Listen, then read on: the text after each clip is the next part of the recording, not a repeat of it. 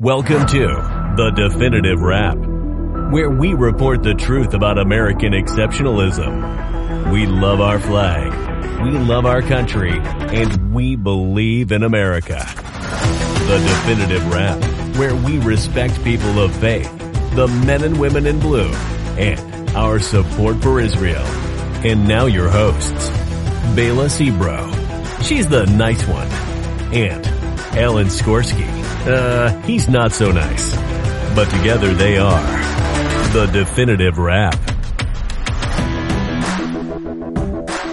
I'm Alan Skorsky with my co-host Bela Sebrow, and welcome to the Definitive Wrap, where we discuss the news items the mainstream media just won't touch.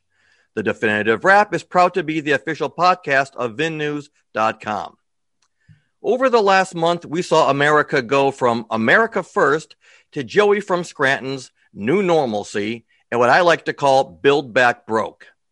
Now that radical progressivism is the new soul of our nation, we've watched Democrats strip a fringe Republican freshman from her committee assignments, while Ilhan Omar got promoted to a cushy seat on the Foreign Relations Committee.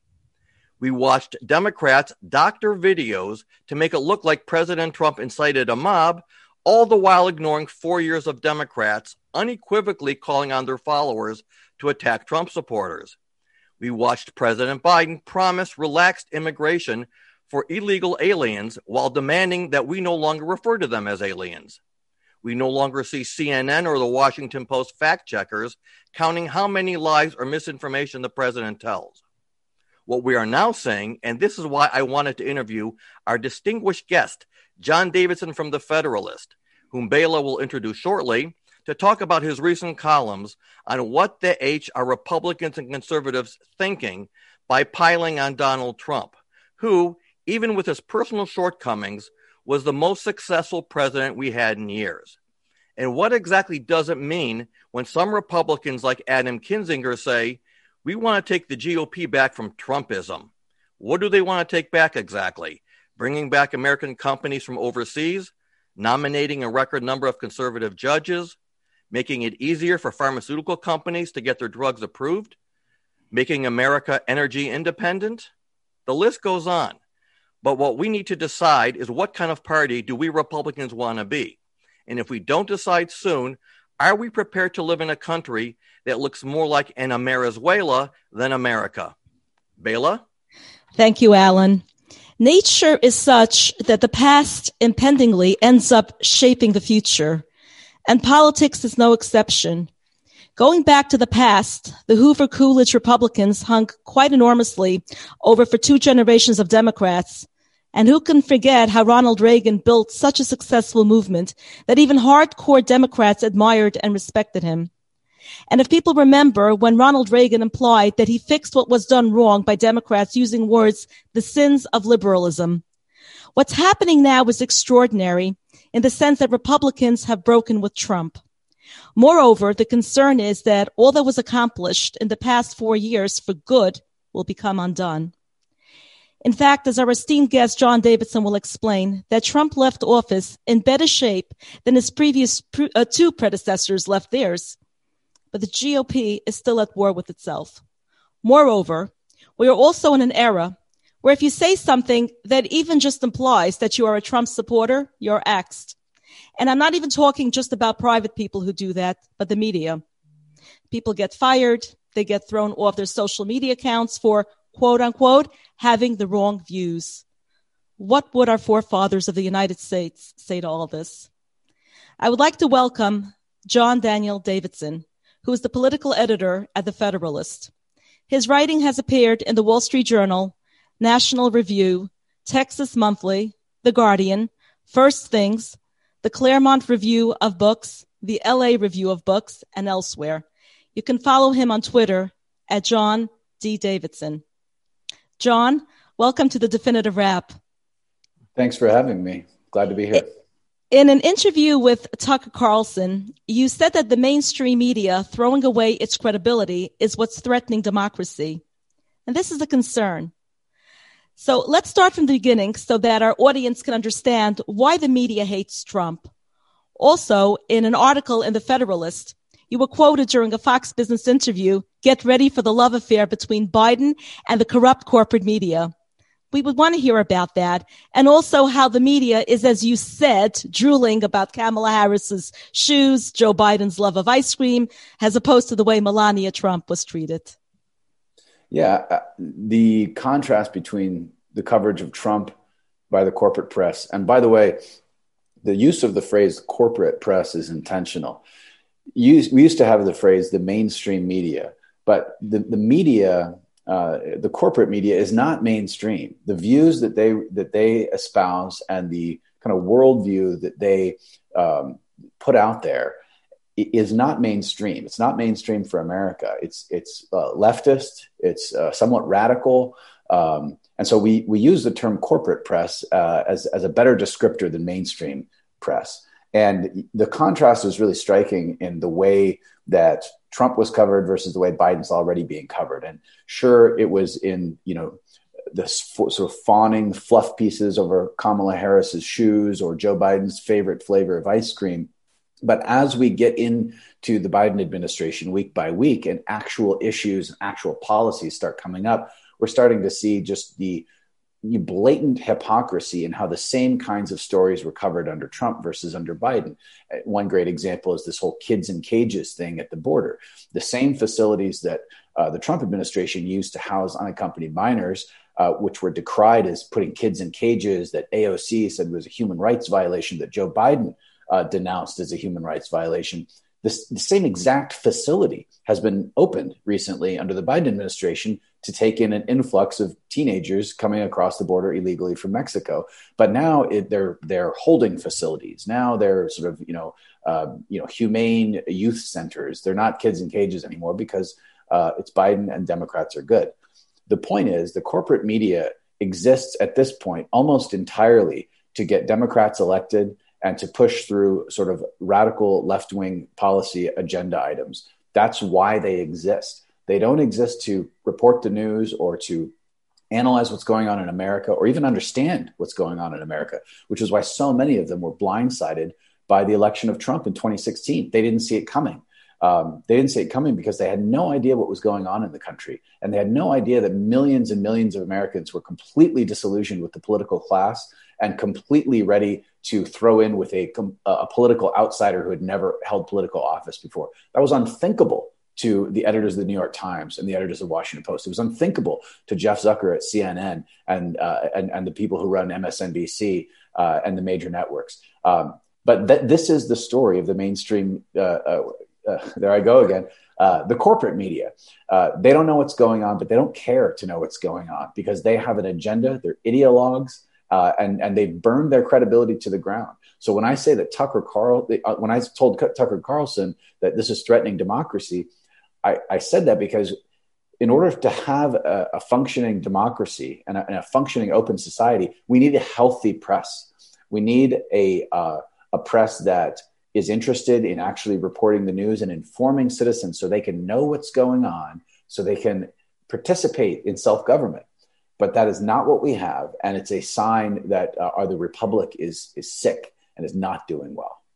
Right. So, you know, John, just a, a, few things, and I, I spoke about this, you know, for a while, and I always reminded my friends who were Trump supporters, but a little bit afraid to to be open about it. And I, and I reminded them every single name that the media calls Trump, they called Reagan and every Republican before him, John McCain, Mitt Romney, all of them were called stupid, idiot, buffoon, incompetent, sexist, uh, whatever. Now, they didn't have homophobe and Islamophobe back then, but they had every other phobe and ism before that. T- but Trump was the first one to punch back. And yeah. that's why I think the media reacted so harshly. They were used to bullying and getting their ways. And it's like any bully. They want to push you. But if you hit them back, then all of a sudden, you know, they take umbrage with it. And that is a major reason that, uh, you know, created such a, a collision course between the media and Trump because he just didn't give a blanking you know what.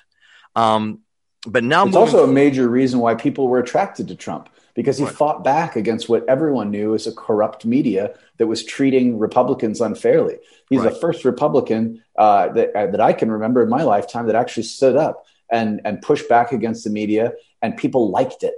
Right. But uh, now what concerns me is you know, I think that if you're an American, like I, I talk about Rush Limbaugh, he was unapologetic. You know, he, I mean, he was so many things, but one of them was he was unapologetic. And that's what people admired about him and what bothers me. You know, I don't believe that anybody ever has to swear a blood oath to any politician, any president, but at least look at the big picture. You may not like some of uh, Donald Trump's shortcomings. You know, he's a little bit thin skinned, you know, a little bit, you know, a little bit too much on Twitter, but he did a great job as president. And what is it that Adam Kinzinger, as an example, what do they want to take back? They don't even know what Trumpism is. Um, his policies were fantastic. And if he had just toned things down 10%, as Newt Gingrich once said, Donald Trump often says the right thing, but then goes about 10% too far. Had he just pulled back that 10%, I mean, he'd been the greatest thing since sliced bread. So these Republicans, I don't know if it's an insecurity issue. Uh, I don't know what Liz Cheney meant when she said yesterday at a press conference that we have to make it clear that we're not the party of white supremacy. Who said that we were? The media? They've been saying that for the last 30, 40 years. And I've never believed, I don't like calling Republicans RINOs. I don't believe in primarying incumbents because every state has their own type of Republican. Uh, you know, Susan Collins, she's good for her state. She wouldn't work well in another, but for where she is, she's good. You know, she saved the Kavanaugh nomination.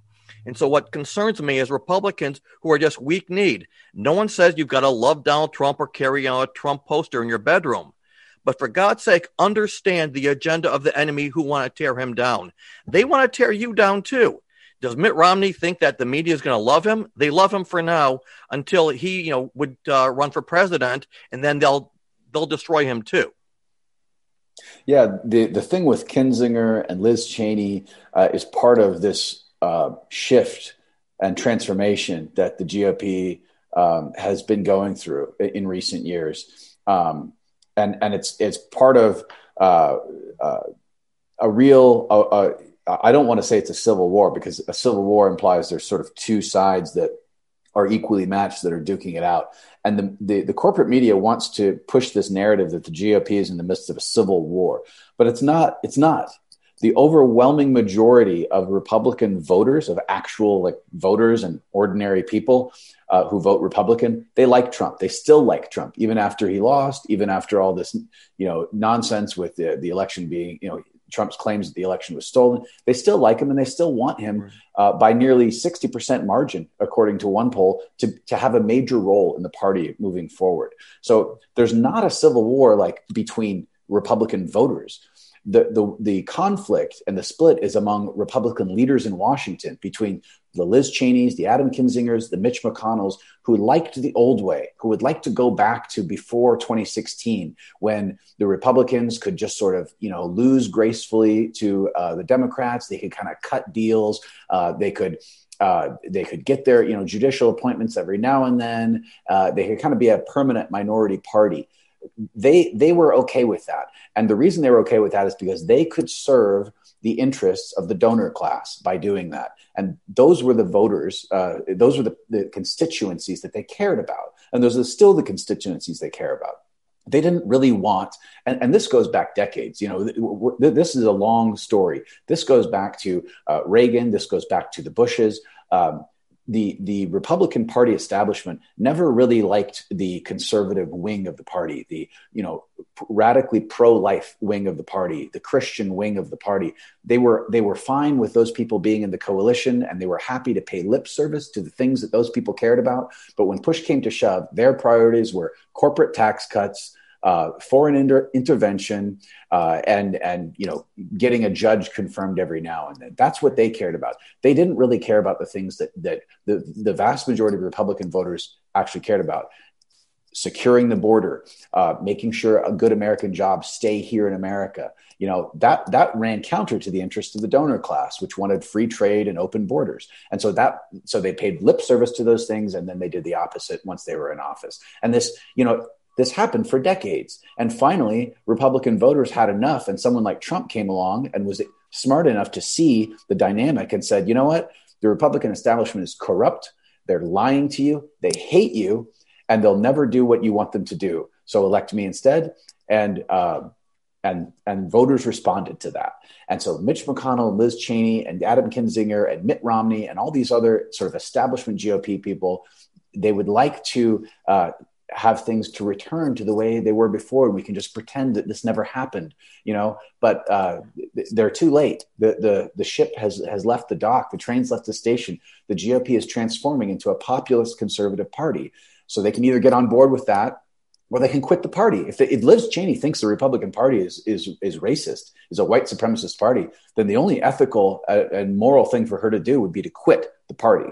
But of course, she's not going to do that because she doesn't really think the Republican Party is racist. She's just saying that uh, so she can be treated well by the media, which right. she still cares about for some reason. Right. John, as it's all over the news how the latest weather disaster of Texas exposed the corruption of the energy industry in what we know as oil rich Texas can you tell us about that, please? Yeah, there's hearings that are starting today. The state legislature here has started a series of hearings today to try to get to the bottom of how this happened and, and uh, how to prevent it from happening in the future. Uh, and the story is really complicated. The energy market in the way Texas energy grid works is really complex. Um, and so there's there's been a lot of debate about it and and a lot of misinformation about it as well. I think the the big takeaway though is that uh, our our energy makeup, all the different sources of, of energy, uh, natural gas, coal, nuclear, and then wind and solar, have, have the, that mix has been shifting over the past few decades uh, you uh, you know under Republican leadership, and there's been a greater emphasis on wind and solar, and we've built up all this wind and solar capacity out in West Texas. Uh, meanwhile, we've been retiring coal-fired power plants, and we haven't been investing in like winterizing them uh, so that they don't fail in, in, when these major winter storms come along. Right. But what what has happened? And I, I, wrote a little bit about this, and I've talked to a couple of, of kind of energy policy experts about this what happens when you when you shift uh, you know to more um, renewable sources of energy as part of the mix of your energy grid, you're adding unreliable sources of energy. So the, the wind only generates energy when the wind turbines turn. Uh, so when the wind blows or when they don't freeze, which they did. Uh, and uh, solar only gives you energy when the sun shines, right? right? So nuclear and coal are like the base load, reliable sources of energy generation, and that's true of Texas, any other part of the country. And those are the sources um, not only that have been neglected and and are slowly being sort of retired, especially the coal-fired power plants, but they haven't been you know properly uh, winterized. We haven't invested in them the way that we should have. Uh, and, and I, I, so I, you know, if Republican leaders in Texas want to do the right thing, which they should have done a long time ago, they will invest in re- reliable sources of energy so that when we have these big swings, whether it's a winter storm or whether it's like a massive heat wave, which we often have here, we will have reliable sources of energy. So I'm hopeful that that comes out in these hearings. Uh, and you know, Governor Greg Abbott has indicated that he, you know, he wants to, you know, make it a priority to winterize these facilities but it should have done it should have happened a long time ago and and we should have paused you know before we decided to invest all this money in wind turbines and and solar energy and not really consider how that would affect the reliability of the grid overall John, I want to ask you. You wrote a couple of columns about election fraud, uh, Mitch McConnell not taking it seriously. So I'm going to tell you personally, I kind of stopped watching the news after the elections because I kept seeing press conferences, uh, Dominion, this, you know, machine switched. And you know what? My feeling was I know there was fraud because I was involved in a local school election with mail in balloting. And I know, we, we know for a fact that there was fraud. We know that, that ballots went to people's homes who hadn't lived there in 20 years. Yeah. Um, but I, I'm wondering, um, leaving aside whether machines have the ability or software to change votes, you know, my belief was when the judges threw the cases out, either was because they lacked standing or because they were just afraid of having their houses burned down. Because let's say that they said, you're right, there was fraud. What were they going to do? Demand, you know, states have whole new elections again? So my contention is is that the judges they just played safe. Say, you know what? Screw this. We can't overturn it. We can't prove anything. Um, there may have been fraud, but we got to suck it up. Um, and now, of course, Democrats see an opening that if they can have mail in balloting moving on, they're never going to lose again. Yeah, mail-in balloting is inherently insecure as you know as a form of voting. It just is. Uh, there's a lot a lot of places along the line where things can go wrong and fraud can happen. Everyone knows this. It's been known for a long time. Even as you say, like even local, you see it in local elections uh, at, at, the school board or the city level, um, and even more so when states, as they did this time around, just mail ballots to everyone on the vote on these voter rolls, and the voter rolls haven't haven't been kept up. There's tens of thousands of people on these rolls that don't live in the state anymore that aren't eligible to vote or maybe are dead or are in prison. So the time to fight this uh, this kind of thing was before the election, uh, when states, uh, election officials, and uh, judges and state supreme courts were overruling state legislatures and um, and then even in some cases state legislatures in response to lawsuits brought by left wing groups were passing uh, new rules and changing the rules at the last minute to allow for mass mail-in voting essentially what amounted to a unprecedented experiment in absentee balloting uh, for our presidential election.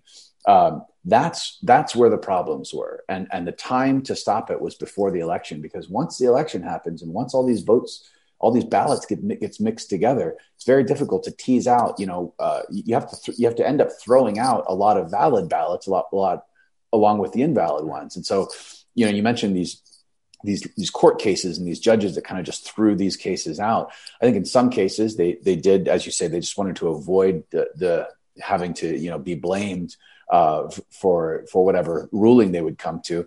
Uh, in some cases, it was they they found a technicality to throw it out, but in almost no cases where it was the evidence actually looked at that was that was compiled, especially in certain key states like Pennsylvania and Georgia and some of these uh, Wisconsin and some of these other places where you just had uh, absentee ballots that should not have been counted. They didn't they didn't have addresses on them. They came in late. They they didn't uh, adhere to the rules and they should have been thrown out. Um, and, and it's not a few ballots either because as I mentioned, a lot of these states, they just sent out ballots to every single registered voter that's unheard of. It, it, never happened before. They did it. They, they used the excuse of COVID to do it. And if, if that's how we're going to do elections going forward, a lot of Americans, tens of millions of Americans, are not going to have confidence in the results. John, Democrats unveiled uh, an immigration that would grant amnesty to millions of illegal immigrants, yet conditions worsen. In essence, is this a setup for a massive immigration crisis? Absolutely, and we've been writing about that at the Federalist lately. Uh, we've been writing about it since before the election, when Democrats were kind of not just the Biden administration, but but Democrats overall were kind of putting out this message that they were going to undo Trump's immigration policies. They were going to, uh, you know, grant citizenship to uh, DACA recipients. Uh, they were going to um, grant amnesty to illegal immigrants all of that sends a message to to the sending communities in Central America and Mexico that if a Democrat wins, you'll be able to get in, and uh, it doesn't matter uh, actually what the what the policies are. What matters is what the message is, because uh, smugglers and smuggling networks that make money off uh, taking migrants from Central America and Mexico to the U.S. Mexico border will sell uh, you know this to potential customers. And you know they, they, they make a lot of money hundreds of millions billions of dollars a year changes hands uh, between migrants and smugglers and smuggling networks. And so uh, when Biden signs these executive orders suspending deportations, for example, with ICE, or uh, introduces Democrats introduce this bill granting amnesty, what the smugglers do is they they they take that little kernel of information and they go and say, "Hey, the Democrats are going to grant amnesty. If you can get into the United States, you can stay. Hey, the Democrats have suspended deportations. If you get in, no one will deport you." And they they drum up business. It, it's an it's a black market industry, and and I don't think Americans realize how big the industry is and, and how much money is being cha- is being made off of uh, off of this you know basically tra- trafficking in migrants. But but that's what's happening. The, the the increase has already started at the border, and we're going to see that. Uh, spike as we go into the spring, which is traditionally the time when, when you see a lot more illegal uh, border crossings. You know, and I've been watching Texas for years, and for years, Nancy Pelosi has been saying that they're going to turn into a blue state. Okay, again, that was wishful thinking for a long time. But now, with the last few elections, things get tighter and tighter and tighter. And to me, it's obvious what the Democrats are doing. They want immigration from Mexico into Texas. You get another million of them, and you will indeed turn Texas into a blue state. And once that happens, you will never see a Republican in the White House again.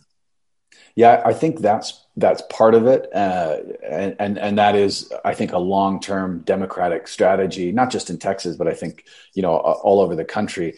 Um, but the other part of it that I should say, because I'm in Texas, is um, you know Republicans have not done a good job uh, over the past decade or so, um, recruiting and retaining voters in the urban cores in our large cities.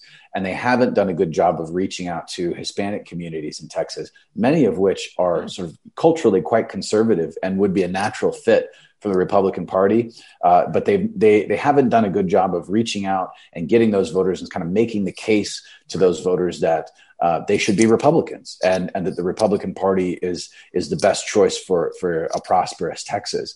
So so you have um, these these incredibly fast growing cities in Dallas and Houston and San Antonio and Austin, um, where people are, are moving in from other parts of the country. A lot of them Democrats, a lot of them with with much more progressive views on things. Uh, and then you have a large and growing Hispanic population that is sort of, you know, traditionally has voted Democrat, but it, but is but is actually much more conservative than a lot of the the sort of white progressives that are moving to the cities. Um, and, and I think if Republicans can't can't really get it together and they can't make an effective outreach to these voters, then Texas will turn blue. And and then just as you say, um, Republicans won't be able to win any national elections without Texas. So what you're saying is we need a Republican Stacey Abrams in Texas. That's right. Yeah, we do. Yeah.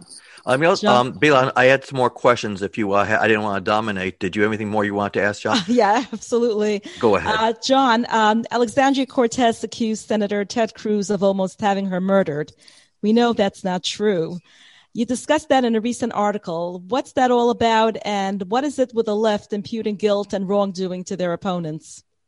It was a horrible smear from AOC. I I mean, she, I can't believe people take her seriously. You know, you can't just say things like that. She tweeted out to Ted Cruz, who who was Ted Cruz had sort of reached out on Twitter to say that he agreed with something she had said. Right. Uh, I, I, believe it was about, um, um, uh, you know, working together on a bipartisan, you know, basis on on on, on the, an issue, and uh, and she was like, hey, you, you know, you need to s- stay out of this because you almost had me murdered. Uh, and she was referring, of course, to the fact that Ted Cruz lodged a formal objection to the uh, Electoral College vote on January 6th, along with a handful of other senators and um, Republican congressmen, just as Democrats uh, did in the you know every election going back to 2000.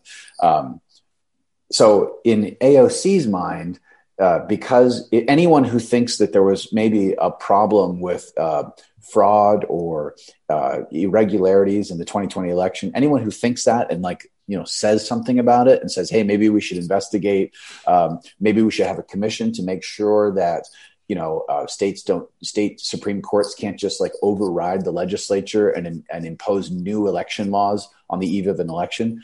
If you say that, she, she's going to to to say that you are the same as the people who stormed the Capitol on January 6th, uh, that, that, uh, that you are guilty of doing the same thing.